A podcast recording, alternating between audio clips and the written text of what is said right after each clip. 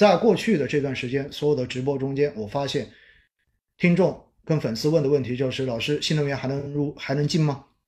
老师，那么某某某某行业现在已经跌到谷底了，一路在跌，已经跌无可跌了，看着它都跌了一年了，现在是不是可以抄底了？其实哈，这种问题如果要我回答的话，我们一对我们单一来看的话，你问我，比如说高景气的新能源能不能投，我一定告诉你说能投。那么能投是按照什么样的维度？我是按照三到五年的维度告诉你，它一定能投，或者说按照十年的维度来说，我也觉得新能源方向一定能投。为什么？因为很简单嘛，政策的这个逻辑已经扎扎实实的在这里做背书了。我们二零三零年要碳达峰，二零六零年我们要碳中和，所以你会看到未来清洁能源在我们整个经济成长过程中间要起到的这个作用将会越来越重要，它的占比将会越来越大。所以在这样的情况之下，你跟我说新能源没有机会吗？那肯定有机会啊，因为它的市场空间足够的大。而中间的一些细分，比如说你说锂电池啊，现在已经涨成这个样子了，还会有机会吗？我也会告诉你，那一定有机会啊。为什么？因为二零三零年之后的话，欧盟都不允许新车销售中间再有燃油车了。而在我国，今年过完之后，全应该是全球哈新能源车的这一个量已经到达五百万辆了，而中国就已经有三百万辆了。所以未来整个市场的这种爆发性增长将是。可以预见的，这都是在政策层面上面写在数字里面的。所以从这样的维度来讲的话，你会发现新能源能不能投，肯定可以投啊。但是如果基于这样的考虑，你就觉得那我是不是现在买进去就一定能赚钱？我觉得这个话还真不敢讲。为什么？因为这就涉及到什么？涉及到你自己的资金到底可以投多长的周期这样的一个话题。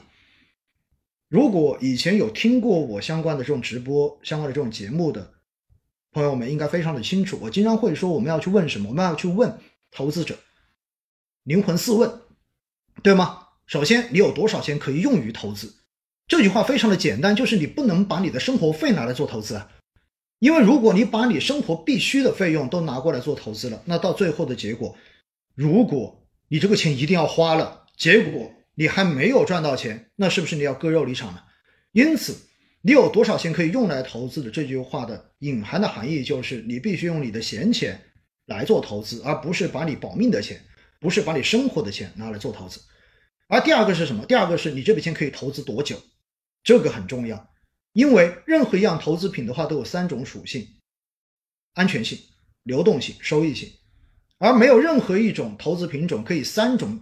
性质都非常优秀的，所以如果你这笔钱能够投的周期很短，时间很短，那么你就只能去选择那些低风险的、更有确定性的这种投资的机会、投资的品种。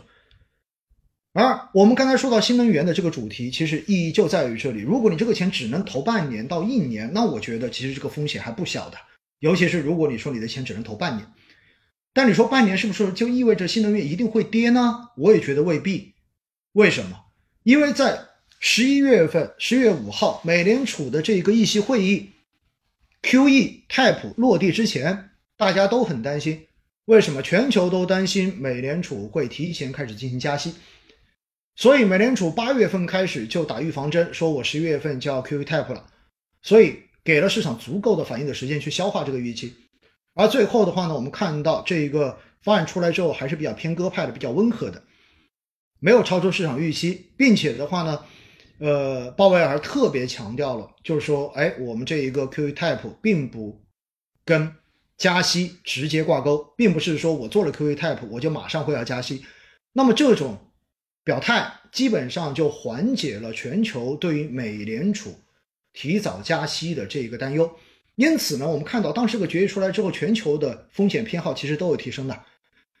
流动性的这种短期的紧张威胁一旦一去除，实际上对于像新能源这样子的本身估值处在比较高位置的成长板块是个好消息来的。那更重要的是什么？更重要的我们会看到，当这个东西出来之后的话，其实国内的政策空间就变大了。为什么？因为我们经常会说，如果美国开始加息，美元开始升值，我们这个时候一旦经济遇到压力，我们还放水的话，那你就会发现会推波助澜。进一步的去推升我国跟美国之间这种货币政策的这种鸿沟，包括我们利率的鸿沟。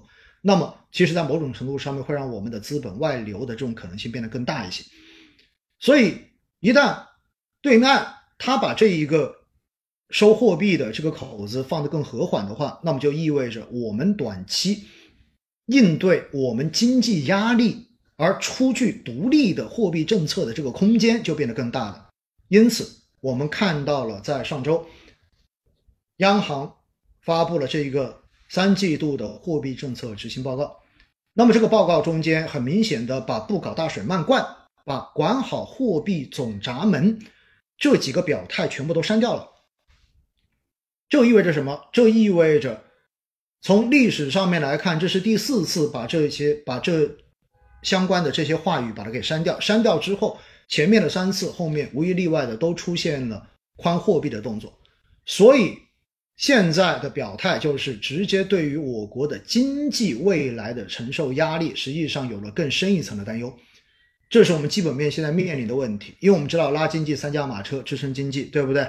首先的话是什么？首先的是出口，第二个是消费，第三个是投资。这个我相信大家都很清楚。那出口的话，我们确实是保持在高景高景气度，非常高景气度。但是再高景气度，你也不得不承认，现在随着全球经济复苏的这个动能放缓下来，以及现在各国对于疫苗、对于新冠特效药的这种开发，实际上的话呢，未来全球经济或者说他们的这种呃供应链上面的这种恢复，应该说慢慢的肯定是会越来越好的。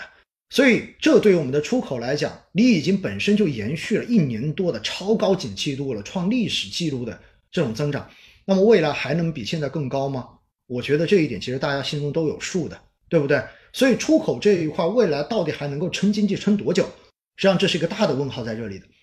那另外一块的话呢，我们就看投资。而投资这一块呢，其实说到底，因为很重要的，最近是受到了房地产的这个拖累。而房地产的拖累，它所存在的问题，它是没办法没办法去扭转的。啥意思？因为房住不炒现在是一个政策的基调。你不可能因为某些房企出了问题，然后我就把整个房住不炒就把它扭过来了。所以最新的这种政策表态看得很清楚，仍然强调说坚持坚定的，就是坚持房住不炒的定位，而且再次的强调不会把房地产作为短期刺激经济的这种工具，也就意味着房子你是没有办法去完全的像过去一样完全放开，然后通过房地产的整个拉动经济。刺激经济，因为这样子带来的后患会更大一些。只不过现在的话呢，对于房地产的话，相比之前的那段时间，稍微有边际上的这种放缓。这个的话呢，从十月份的这种呃房贷的这种增长的速度也看得非常的清楚。因为现在说白了叫做要保证住房消费者的一个基本的权益、合法权益，对不对？然后要让房地产公司的这种合理的资金需求能够得到满足。所以我们看到最近。其实，房地产企业发债融资的这个速度明显的又开始加快了，就说明的话，这个行业它会让它活下去，它会让它进入到一种相当理性的这种活法。但是的话呢，已经不太可能回到以前，就是一经济有问题，然后我就鼓励大家买房，然后来拉房价，然后来拉地价，这种事情基本上已经不可能再发生了。那如果投资中间你把房地产这一块没有办法来拉，那可能就只剩下基建了，而基建这一块说白了就政府，就地方政府，然后你去做投资，对不对？然后你去做各种项目，所以的话呢，专项债的这种发行，呃，应该说现在之前的话，到四季度的时候是有超过一万亿的专项债是要发行的，而且的话呢，现在也基本上预估，应该今年的十一月份、十二月份会提前的把明年的一个专项债的额度提前的进行一个下发。然后呢，也就是通过这一部分的基建的投资，来稳住整个经济的一个底子。但是的话呢，今年以来，之所以专项债的这个发行的速度不达预期，在某种程度上不是因为它没有额度，而是什么？而是因为没有合适的项目。因为现在我们不像零八年了，零八年四万亿下去的话是比较粗放的。现在呢，这种专项债的使用是要求你必须有。确实好的项目，然后你才能去使用，而且这些钱你不能拿去搞房地产，强调的非常的清楚。所以的话呢，呃，到底有多少合格的项目能够被找到，能够被推出来？其实这也是一个要画问号的问题。那说了这么多，说到底就是，其实我们在投资方投资的这一块，其实现在也还是有一些压力在的。那 OK，剩下的就是消费了。那消费这个事情呢，说白了就是大家自己愿不愿意花钱。也就是今天现在在听我跟你讲东西的我们的所有的朋友们，你们是不是敢花钱？那但是我们知道的话，消费的这个东西哈，从长期来讲肯定没问题。为什么？因为我们现在讲究共同富裕，我们未来要往共同富裕的方向走。共同富裕就是要把整个社会的这种收入结构跟整个的财富结构从哑铃型变成纺锤型，对吧？就中间的要变得更大一些。那当中产阶级人数变得越来越多的话，那么相对而言，他们的这一种消费的潜力跟热情就会能够被有效的激发出来，这是一个非常明显的特征，就是不用讲的。但是的话呢，这只是从长期来讲，但从短期来讲，大家想想看，如果如果实体经济现在承受的压力比较大，这个压力比较大，其实体现在几个方面哈。一方面，因为疫情的原因，是不是造成服务业现在受到的这种压力是相当大的？服务业受到压力大的结果，就是你会发现有很多这种做服务业的都开不下去了，对不对？然后很多的店铺都关门了，这是一个非常明确的。但实际上，这一些它也贡献了很多的这种就业机会的吧？那如果关门之后，是不是意味着其实很多就业机会可能就没有了？那么居民的这种收入就会下降。OK，我们再看制造业，制造业怎么样呢？制造业你会发现有一些确实不错，比如说半导体这一些，因为缺芯嘛，缺芯所以涨价，对吧？这是很明显的一个逻辑。因此呢，今年以来我们看到，其实尤其是一季度、二季度的时候，整个半导体行业的这种上市公司的盈利增长都特别亮丽。其中很重要的原因就是涨价，因为确实是供应链供不上来。那但是回过头来，更多的制造业是什么样的状况？我们都知道，今年涨得特别火的是原材料，对吗？像钢铁啊、各种铜啊等等等等各种原材料。你原材料一涨得多之后，所以我们看到的指标就是 PPI 创历史新高，同比，对吧？这种往上涨。但是 PPI 涨上去就意味着制造业的这一些成本在往上涨，但是呢，我们的 CPI 并没有同步往上涨得那么快。今年我们的 PPI 跟 CPI 的剪刀差可以说是越扩越大，这是看得非常清楚的。当然，现在说呢，可能再过两个月之后，然后过了这个顶峰之后，也许开始会有所收敛了。但是这说明什么问题啊？说明其实你会发现，好像制造商没有办法把成本的压力向下游进行转移。正常情况下面，我成本高了，那我就涨我的出厂价格，对不对？那么涨出厂价格就意味着老百姓买到。这个商品的价格就在往上涨，但是呢，你如果往上涨，就有可能造成你的需求下降。所以，如果当你的整个市场需求不够旺盛的时候，你会发现你就没有办法很通畅的把这一个成本上涨的压力向下游进行转移。那如果转不了怎么办？剪刀差越来越大，到最后的结果就是制造商中间的这些制造业的它的一个利润会越来越小，越来越小就越来越活不下去。而且首当其冲活不下去的一定是中小企业。而中小企业一旦活不下去，那么它就只能考什么？考虑什么？考虑降成本，对吧？降成本，降成本怎么降？要么降人力成本，要么降其他的成本，要么就减产，就是这些方法嘛。所以跟大家讲这么多是啥意思呢？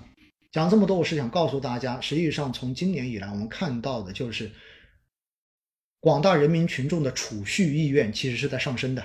就大家今年以来是更愿意去存钱的，为什么呢？因为大家都觉得经济好像不太好。也就意味着大家的人均可支配收入可能并没有出现想象中的这一种增长，大家可能都对于未来收入是否还能够稳定增长抱有一定的疑虑。那当有这种疑虑发生之后，是不是大家的消费都会受到一定的抑制啊？因此，今年的消费其实并不好。我们就看到了今年其实整个消费行业为什么表现不好？其实很重要的一个原因就是在于。本身它的业绩也不达预期，就是这么一个逻辑。不管你看白酒也好，看其他也好，同时还受到什么？同时还受到了政策性的调整。我们知道，像七月份的这种教培的双减，对不对？然后针对医药行业的这个集采，然后再针对白酒等等行业的奢奢侈品行业的这种消费税相关的政策，说到底都是什么？都是为了共同富裕而做的这些政策的准备。而这些东西一出来之后，首先一个双减的话，就基本上把 K 十二的教培行业给打没了，对吧？从根本上面去扭转了整个行业未来的投资的底层逻辑。而为什么要去做双减呢？不就是要解决教育内卷的问题吗？不就是要解决大家不敢生娃的很重要的这个教育的压力问题吗？其实说到底，你会发现所有的东西都有根源的，因为我们现在是要鼓励生娃。鼓励大家多生娃，因为我们现在的这种新生儿的出生率太低了。最新的这个数据也说，对不对？继续今年仍然在减少。